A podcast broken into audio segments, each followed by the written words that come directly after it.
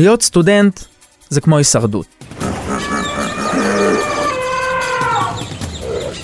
קורסים, מטלות, מבחנים, עבודה, מלגות, חברים, זוגיות, משפחה, המצב הכלכלי, המרחק מהבית, החרדה, הפחד מהעתיד, הלחץ, החרדה, החרדה!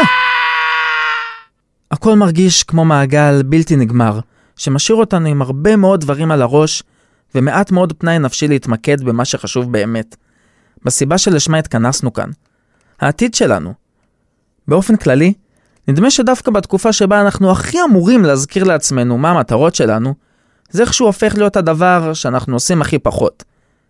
כרגע אנחנו בהישרדות, ומה יקרה אחרי התואר? כשנגיע לגשר נחצה אותו. אבל המציאות היא שסימון מטרות לעתיד וחשיבה על הקריירה זה משהו שצריך להתחיל אותו כמה שיותר מוקדם. אמנם זה נדמה שיש לנו את כל הזמן שבעולם, אבל זו בסך הכל מלכודת. מלכודת שקל ליפול אליה. שוק העבודה הוא מקום תחרותי ביותר, חסר פשרות, כזה שמסתכל קודם כל על הניסיון שאיתו אנחנו מגיעים. ניסיון שעם כל הכבוד לאקדמיה, היא לבדה אינה מסוגלת להעניק לנו. אז כן, להיות סטודנט זה באמת כמו הישרדות. אבל האמת הקשה היא שמכאן זה לא הולך ונעשה קל יותר. בג'ונגל שנקרא שוק התעסוקה, כמו בג'ונגל האמיתי, מי ששורד הוא מי שהכי מותאם. מי שיודע להכין את עצמו, להציב יעדים, להסתכל על המטרות שלו בלבן שבעיניים ולעשות הכל כדי לטרוף אותן.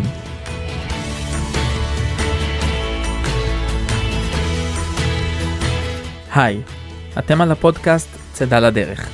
אני מתן וייץ, ובכל פרק אני אצלול ביחד איתכם לתוך תחום אחר בעולם התעסוקה. תחום אותו חשוב שנכיר כבר עכשיו, כסטודנטים.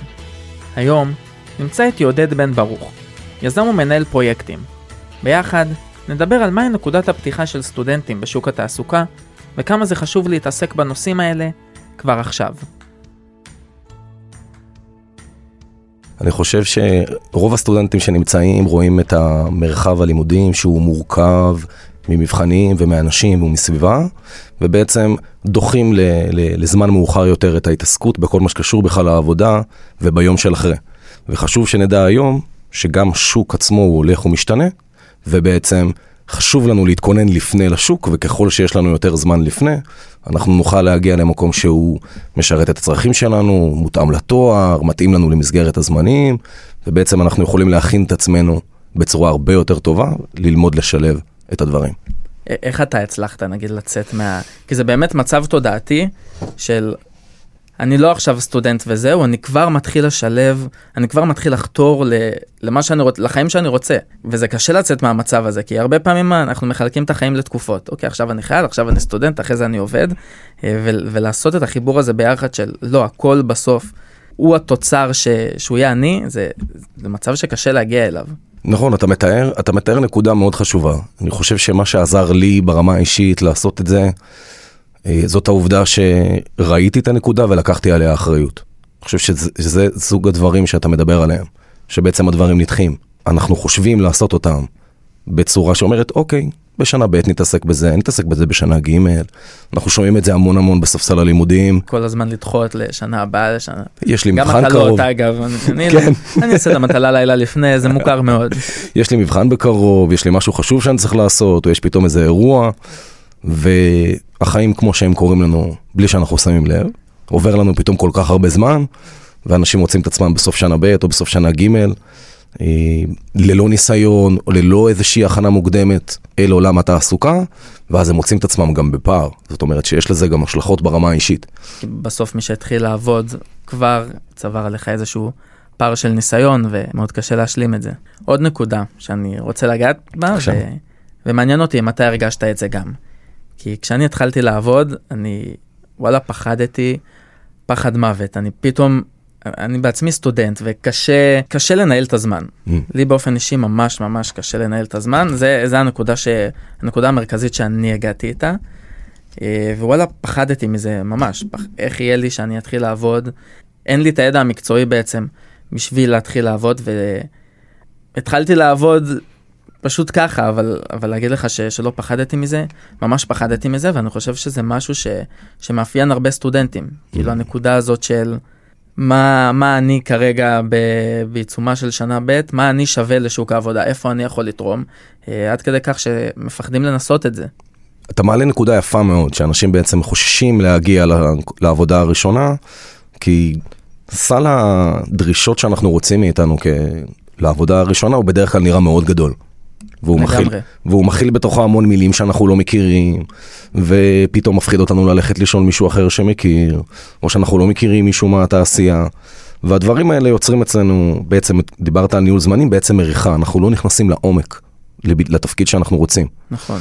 אז על מנת לנהל את הזמנים ולהוריד את תחושת הפחד שאתה מדבר עליה, אז חשוב מאוד להכיר את העולם, כי ככל שיש לך טיפה יותר ידע, אתה מרגיש הרבה יותר בטוח לקחת את הצעד הבא.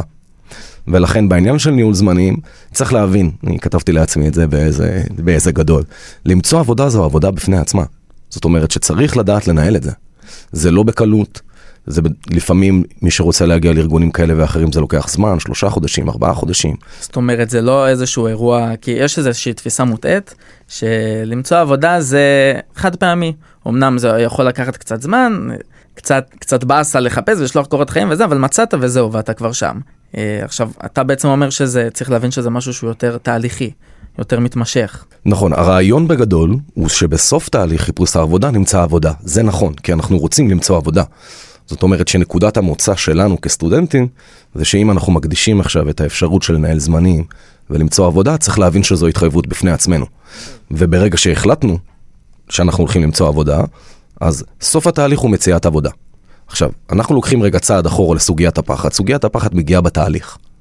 שאנחנו לא יודעים מאיפה להתחיל. נכון. שאנחנו לא יודעים למי לפנות, שאנחנו לא יודעים איזה משרות יש בכלל. גם הצעד הכי קשה זה באמת הצעד הראשון, איך, איך אני מתחיל את זה בכלל. אז בנקודה הזו אני אתן אה, אה, טיפ אחד בעניין, איזה תפקיד שאתם מזהים את עצמכם לעתיד, להתחיל לחקור אותו מעכשיו. מה הדרישות שלו, מה הדברים שצריכים בו ניסיון, איזה חברות לצורך העניין מגייסות עובדים כאלה, מה ההבדל בין החברות. יש מספר גורמים שמשפיעים, אבל הרעיון הראשוני, על מנת להוריד את הסף של הפחד, זה לחקור את התפקיד. מה אנחנו בעצם רוצים לעשות. איך זה היה אצלך? אה, אני מגיע עם ניסיון צבאי מאוד רחב כאיש צבא בעבר, אז העולם של מנהיגות הוא עולם שמאוד מאוד עניין אותי. ו... והעבודה הראשונה ש... שמצאת ש... שקשורה לזה? העבודה שלי הראשונה הגיעה מתחום הביטחון, תחום האבטחה. זה עולם שהכרתי מאוד מאוד טוב, ומשכתי את העולם הזה לכיוון התעשייה החדשה שרציתי להיכנס אליה. אני עושה מעבר היום מעולם הצבא לעולם האזרחי, מצטער להייטק, ובעצם אני בשלב האחרון. איך בעצם עשיתי את זה? לקחתי את כל סל היכולות שהיו קיימות לי בנקודה הנוכחית, וחיפשתי תפקידים שמתאימים לזה בחברות הייטק. אחרי שחקרתי את כל, ה... את כל שכבת התפקידים שקיימים, הגעתי לתפקיד שהיום אני יודע להגיד שהאופציות שלי להתרחב בו היו נכונות. אבל זה משהו שהיה בהתחלה בשיח. זאת אומרת שבעבודה הראשונה שהתקבלתי, ראיתי שיש לי מקום להתפתח. ולא הלכתי לעבודה לשנתיים כדי להעביר את הזמן, ולא תהיה לי אפשרות אחר כך להביא לצורך העניין איזה שהן נקודות ייחוס מרכזיות לעומת מתמודדים אחרים לתפקיד הבא. אני שומע את הסיפור שלך ובאמת הדבר שהכי בלט לי זה ה... לחפש את גם את המקום שייתן לך להתפתח. Mm-hmm. וזה כבר מתחבר לי לשלב הבא, למה חשוב להתעסק בזה כבר עכשיו. למה חשוב להתעסק בנושאים של חיפוש עבודה וכל העולם הזה כבר עכשיו. אה, ואחת הסיבות המרכזיות שלפחות אני כתבתי לעצמי וש... סימנתי לעצמי ש, שאני רוצה לדבר עליה, זה ש, שבאמת תכנון מוקדם, כבר בשלב הזה, עוזר לך למצוא את, ה, למצוא את המשרה שאתה הכי תוכל להתפתח בה, ולא בעצם להתגלגל ו, ולראות אחר כך מה, מה לעשות, וכרגע בשלב שאנחנו עוד סטודנטים ועדיין אפשר לעשות טעויות ולחקור, אז זה הזמן לעשות את זה. אני, אני, אני רוצה להוסיף על המילים שלך, כי נקעת פה בנקודה מאוד מאוד יפה. תראה, תקופת הלימודים היא בדרך כלל תקופה של שלוש שנים. זו תקופה שאנשים חושבים שהיא עוברת אה, מהר והיא קצרה וכדומה, אבל זו תקופה מאוד ארוכה. אפשר להספיק בהמון. נכון, יתרה מכך, יש אנשים שלפעמים גם מעריכים את התואר תוך כדי. ולכן, בנקודה כזו שאנחנו כבר יודעים שיש לנו בין שנתיים לשלוש, שהם זמן נוסף, אני קורא לזה, כי אנחנו רק לומדים, אה, זמן נוסף, אז בצבא יש אמרה מאוד יפה, הניצחון הוא אוהב הכנות. ולכן, אם נתכונן, אז אנחנו נוכל לעשות את זה בצורה טובה יותר.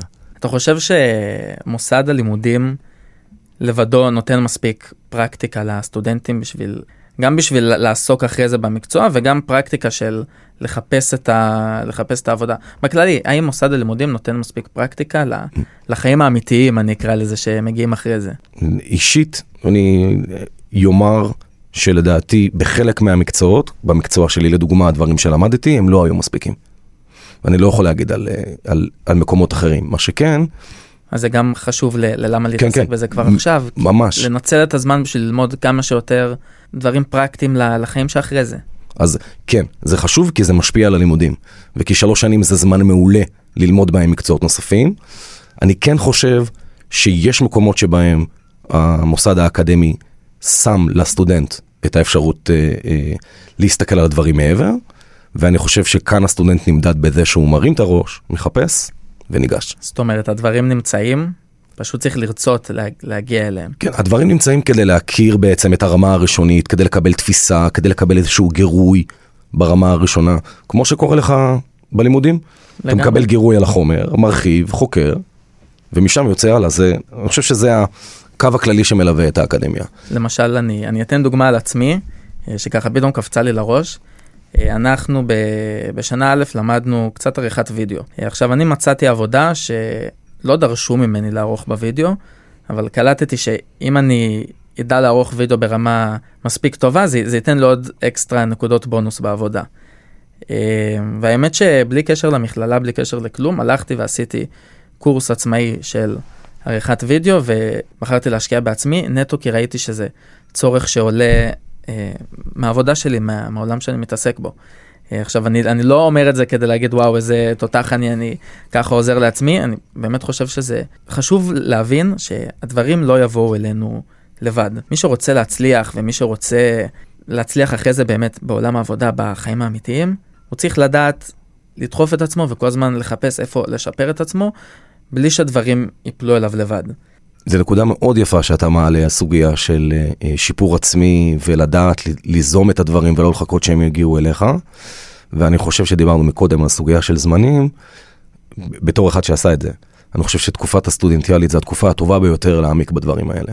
כי זה הזמן להכין את עצמך, זה הזמן ללמוד דברים נוספים. אה, זאת בעצם המדרגה להכין את עצמך לעולם הבא ולהגיע עם דברים שלאחרים לא יהיו. וגם יש יותר סבלנות לטעויות, גם לך מול עצמך וגם למקום עבודה מולך. ברגע שאתה במשרד סטודנט. זו נקודה מאוד יפה שאתה נגעת בה, והיא מורידה את רמת הפחד מ, מרמה מאוד גבוהה לרמה קצת אה, נשלטת, מה שנקרא. עכשיו זה, זה באמת, לי לפחות, זה, זה לקח זמן להבין את זה. כן. כי בהתחלה באמת, באמת פחדתי, ופחדתי לטעות ב... פחדתי לטעות עד כדי כך ש... גם כשהגעתי למקום עבודה פחדתי לנסות. והיום שאני שם כבר שנה, אני מבין שרק לנסות ורק לטעות והכל בסדר. אני חושב שאפילו אפשר קצת להוריד את רמת המתח, ואפילו לשוחח על זה עם המנהל שלך, או עם uh, מישהו לבוא ולהגיד, היי, לגמרי. אני בכניסה שלי לתפקיד, אני מאוד רוצה להצליח, אני מעוניין לדעת באיזה דברים להתמקד, עם מי האנשים שאני יכול לדבר איתם, אה, איפה אני מוצא את הגדרת התפקיד שלי וכדומה וכדומה, ובעצם הדברים האלה יכולים לאפשר מה שנקרא כניסה חלקה לתפקיד. ברגע שהמקום עבודה גם יודע ש... בסוף אתה באת לעבוד, אבל הוא גם מבין שאתה על משרד סטודנט ובאת ללמוד גם, אז אני, רוצה להביא עוד נקודה. לקראתך. אני רוצה להביא עוד נקודה, אני רוצה להביא רגע את הנקודה של המעסיק. אני מבקש פה להביא רגע למאזינים דבר מאוד פשוט. גם המעסיק עצמו יש לו המון לחץ עליך, מאחר והוא גייס אותך. זאת אומרת שאתה הגעת לפתור לו איזושהי בעיה, וזה מה שחשוב רגע לקחת אם אנחנו מסתכלים לעתיד לכיוון קורות החיים והרעיונות וכדומה. הסטודנט שמגיע הוא בא לפתור בעיה למנהל, כי הוא בא אה, לעבוד ולתת הספק ולתת בעצם את הדברים הרלוונטיים עבורו בתפקיד. אז גם המנהל עצמו בלחץ על התפקיד. שיח ביניכם יכול לאפשר לדברים האלה לרדת, וגם התקשורת תהיה הרבה הרבה יותר ברורה. וזה מה שחשוב אה, להעביר בנקודות האלה של הפחד. נכון. תקשורת יכולה להוריד מאוד את רמות הפחד ואת רמות הלחץ. השיחה עם עודד גרמה לי להבין כמה חשוב להתעסק בעתיד המקצועי שלי כבר מעכשיו, כשאני סטודנט. כי למרות כל הקושי, חשוב להסתכל קדימה ולתכנן צעדים כבר בשלב המוקדם. ועדיין, הבנתי שיש עוד הרבה דברים שאני לא יודע, שיעורים שאני צריך ללמוד, ונושאים שעוד נחקור עליהם ביחד בפרקים הבאים.